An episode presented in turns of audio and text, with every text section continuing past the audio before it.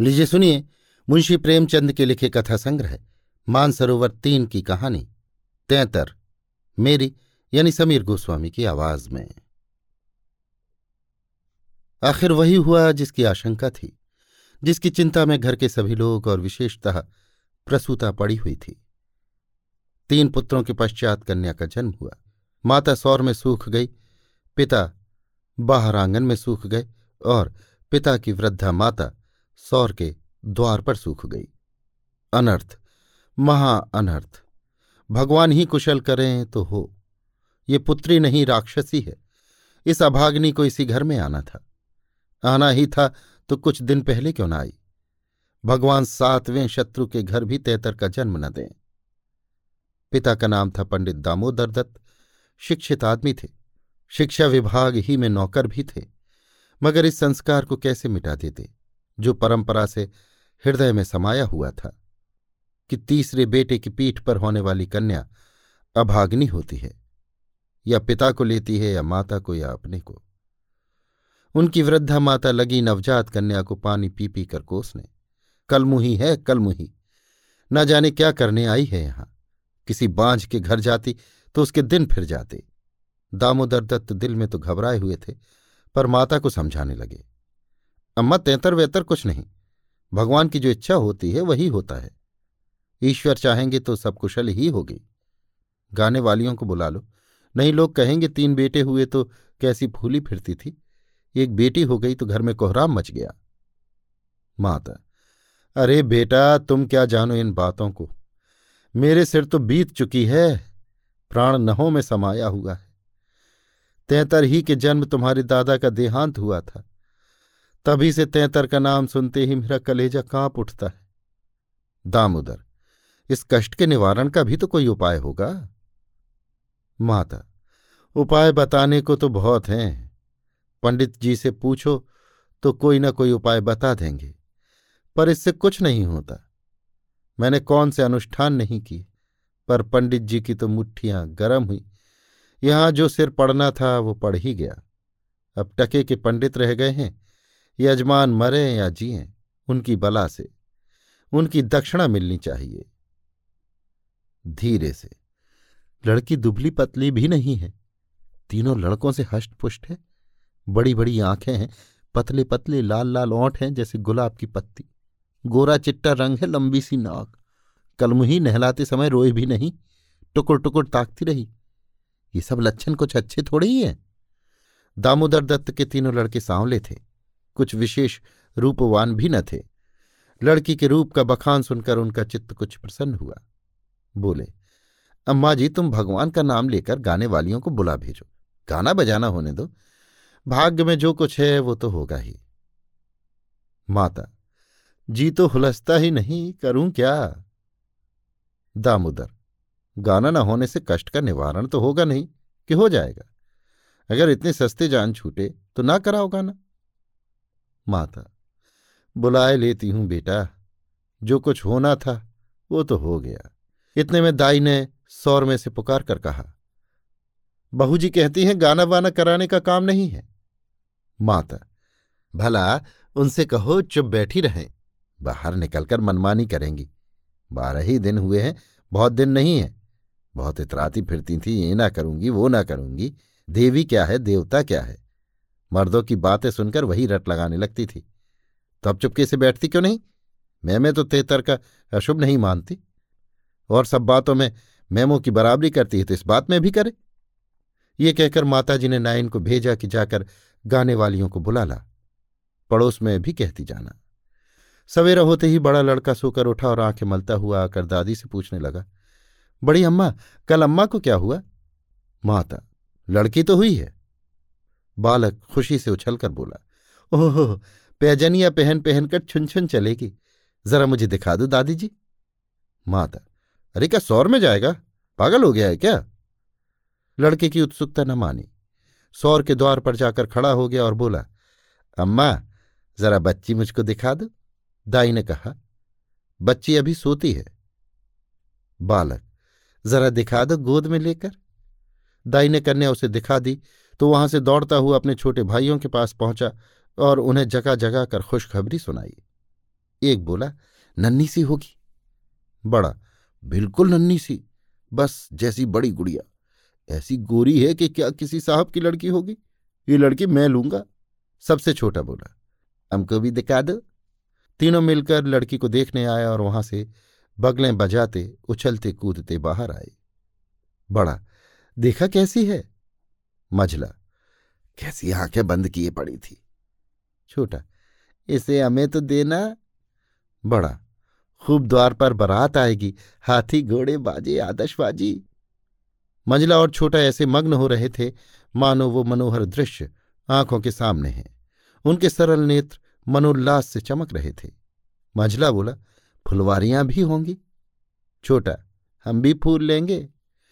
छठी भी हुई, वरही भी हुई। गाना बजाना, खाना खिलाना, देना दिलाना सब कुछ हुआ, पर रस्म पूरी करने के लिए दिल से नहीं, खुशी से नहीं। लड़की दिन दिन दुर्बल और अस्वस्थ होती जाती थी। माँ उसे दोनों वक्त अफीम खिला देती और बालिका दिन और रात नशे में बेहोश पड़ी रहती। जरा भी नशा उतरता तो भूख से विकल होकर रोने लगती। माँ कुछ ऊपरी दूध पिलाकर फिर अफीम खिला देती। आश्चर्य की बात तो ये थी कि अब की उसकी छाती में दूध ही नहीं उतरा। यों भी उसे दूध देर में उतरता था। पर लड़कों की बेरों से नाना प्रकार की दूधवर्धक औषधियाँ खिलाई जाती। बार बार शिशु को छाती से लगाया जाता। यहाँ तक कि दूध उतर ही आता था।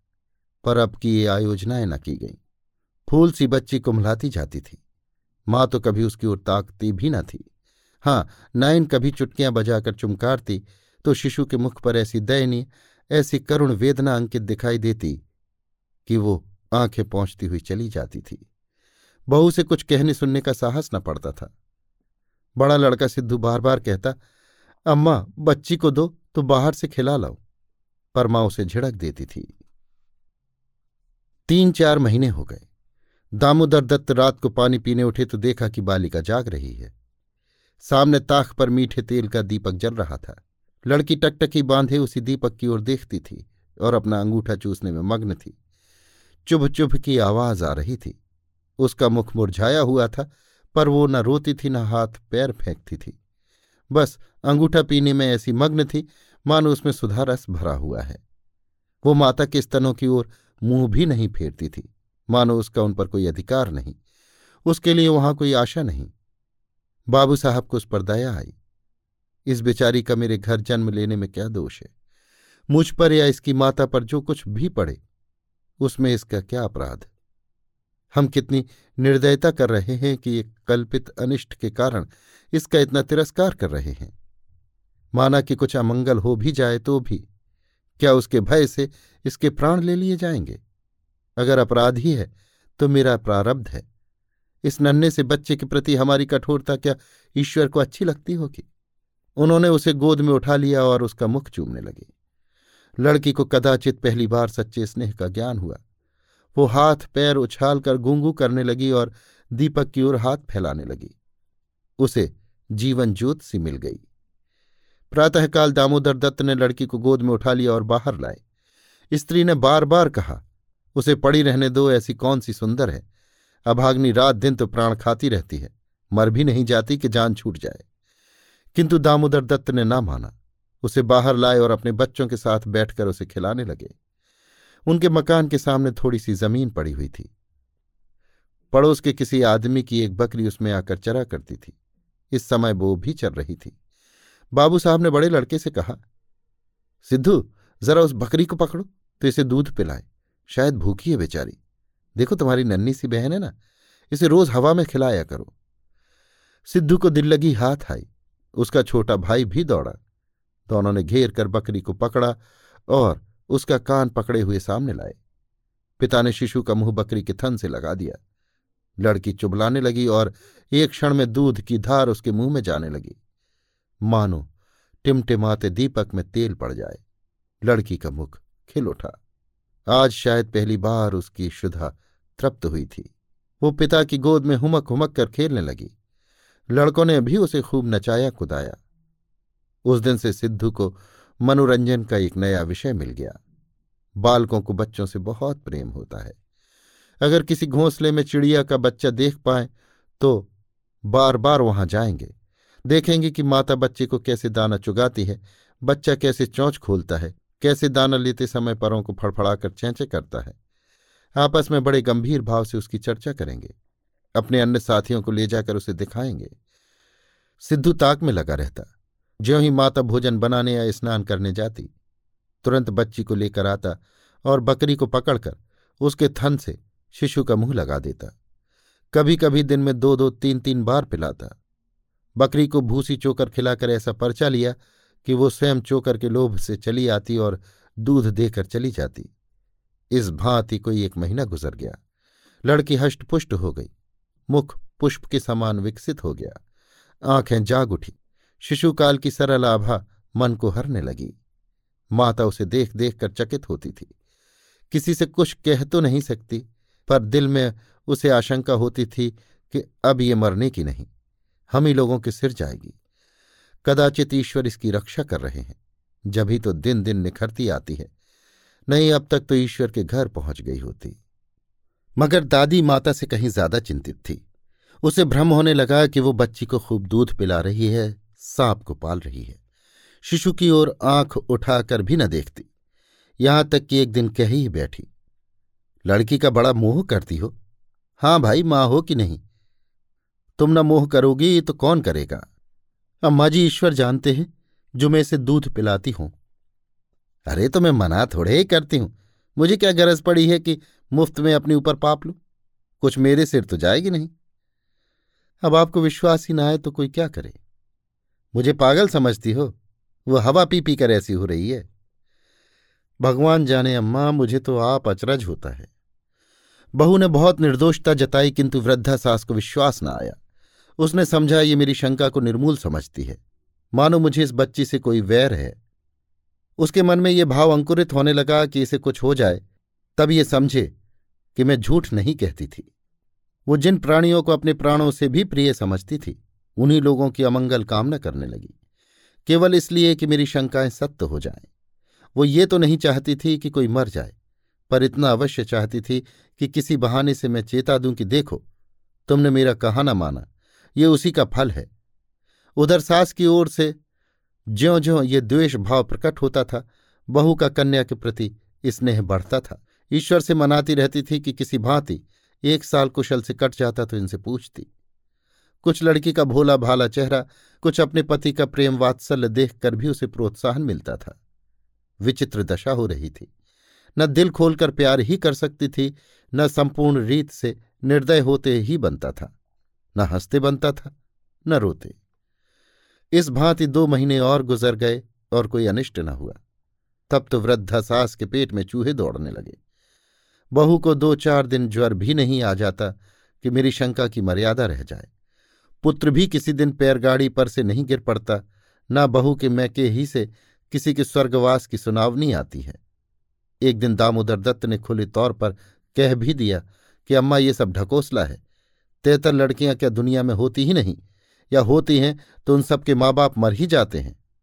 अंत में उसने अपनी शंकाओं को यथार्थ सिद्ध करने की एक तरकीब सोच निकाली। एक दिन दामोदर दत्त स्कूल से आए तो देखा कि अम्मा जी खाट पर अचेत पड़ी हुई हैं। स्त्री अंगीठी में आग रखे, उनकी छाती सेंक रही है और कोठरी के द्वार और खिड़कियाँ बंद हैं। घबराकर कहा, अम्मा जी, क्या हुआ है? स्त्री, दोपहर ही से कलेजे में शूल उठ रहा है। बेचारी बहुत तड़प रही हैं। दामोदर, मैं जाकर डॉक्टर साहब को बुला लाऊं ना? देर करने से शायद रोग बढ़ जाए। अम्मा जी अम्मा जी कैसी तबीयत है? माता ने आँखें खोली और कराहते हुए बोली, बेटा तुम आ गए, अब न बचूँगी। हाय भगवान, अब न बचूँगी। जैसे कोई कलेजे में बर्ची चुबा रहा हो। ऐसी पीड़ा कभी न हुई थी। इतनी उम्र बीत गई, ऐसी पीड़ा नहीं हुई। स्त्री, ये कलमुही छोकरी न जाने किस मनहूस घड़ी पैदा हुई। सास, बेटा सब भगवान करते हैं। ये बेचारी क्या जाने? देखो मैं मर जाऊँ तो उसे कष्ट मत देना। अच्छा हुआ मेरे सिर आई। किसी के सिर तो जाती ही, मेरे ही सिर रही। हाय भगवान, अब न बचूँगी। दामोदर, जाकर डॉक्टर को बुला लाऊं? अभी लौटा आता हूँ। माताजी को केवल अपनी बात की मर्यादा निभानी थी। रुपए न खर्च कराने थे। बोली, नहीं बेटा, डॉक्टर के पास जाके क्या करोगे? अरे वो कोई ईश्वर है। डॉक्टर क्या अमृत पिला देगा। दस बीस वो भी ले जाएगा। डॉक्टर वैद्य से कुछ ना होगा। बेटा तुम कपड़े उतारो। मेरे पास बैठकर भागवत पढ़ो। अब न बचूँगी। हाय राम। दामोदर तैतर है बुरी चीज़। मैं समझता था ढकोसला ही ढकोसला है। स्त्री, इसी से मैं उसे कभी मुँह नहीं लगाती थी। माता, बेटा बच्चों को आराम से रखना। भगवान तुम लोगों को सुखी रखें। अच्छा हुआ मेरे ही सिर गई। तुम लोगों के सामने मेरा परलोक हो जाएगा। कहीं किसी दूसरे के सिर आती तो क्या होता? राम, भगवान मेरी विनती सुन लो। हाय। दामोदर दत्त को निश्चय हो गया कि अब अम्मा न बचेंगी। बड़ा दुख हुआ। उनके मन की बात होती तो वो माँ के बदले तैतर को न स्वीकार करते।